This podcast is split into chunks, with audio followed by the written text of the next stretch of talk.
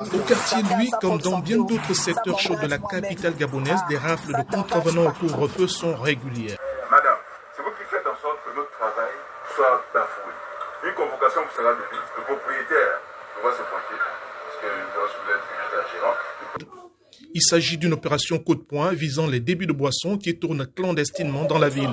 Les militaires qui la conduisent sur le terrain obéissent aux instructions du secrétariat général du ministère gabonais de la Défense. Colonel Félicien Koyi, secrétaire général adjoint 2 du dit ministère.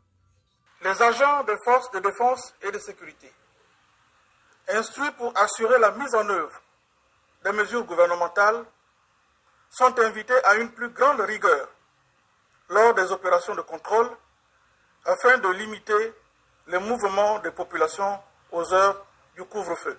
Dans les rues et quartiers de la capitale gabonaise, c'est la lassitude après deux ans d'état d'urgence sanitaire. On a affaire à des puissances qui sont tapées dans l'ombre. Et quand ils dictent leurs lois, nous en souffrons tous. Euh, c'est vrai que c'est contraignant, il faut être. euh, il faut rentrer tôt. Certaines personnes qui vont chercher les enfants à l'école, c'est pas toujours évident. Ah, ça nous embête. Plus que la journée, dès qu'il y a déjà midi, c'est les journées déjà finies. C'est vrai que c'est une mesure qui est prise euh, vu selon les nouveaux cas qui ont été recensés. Et c'est une manière au moins que le gouvernement trouve euh, pour pouvoir euh, pallier à cette situation. À la suite de la nouvelle prolongation de l'état d'urgence sanitaire adoptée en Conseil des ministres et votée par le Parlement pour 45 jours supplémentaires, une organisation des acteurs de la société civile est montée au créneau.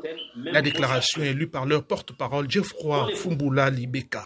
Le COPI citoyen invite les Gabonais à interpeller de façon citoyenne en utilisant les moyens légaux leurs élus respectifs afin de les sensibiliser sur leur responsabilité à assumer pour le compte des populations qu'ils sont censés représenter les coûts liés à la prorogation de l'état d'urgence sanitaire, notamment la prise en charge des tests PCR. Dans leur démarche, les acteurs de la société civile incriminent tout aussi le Parlement à qui ils reprochent une complicité avec le gouvernement qui maintient le pays sous état d'urgence sanitaire depuis plus de deux ans.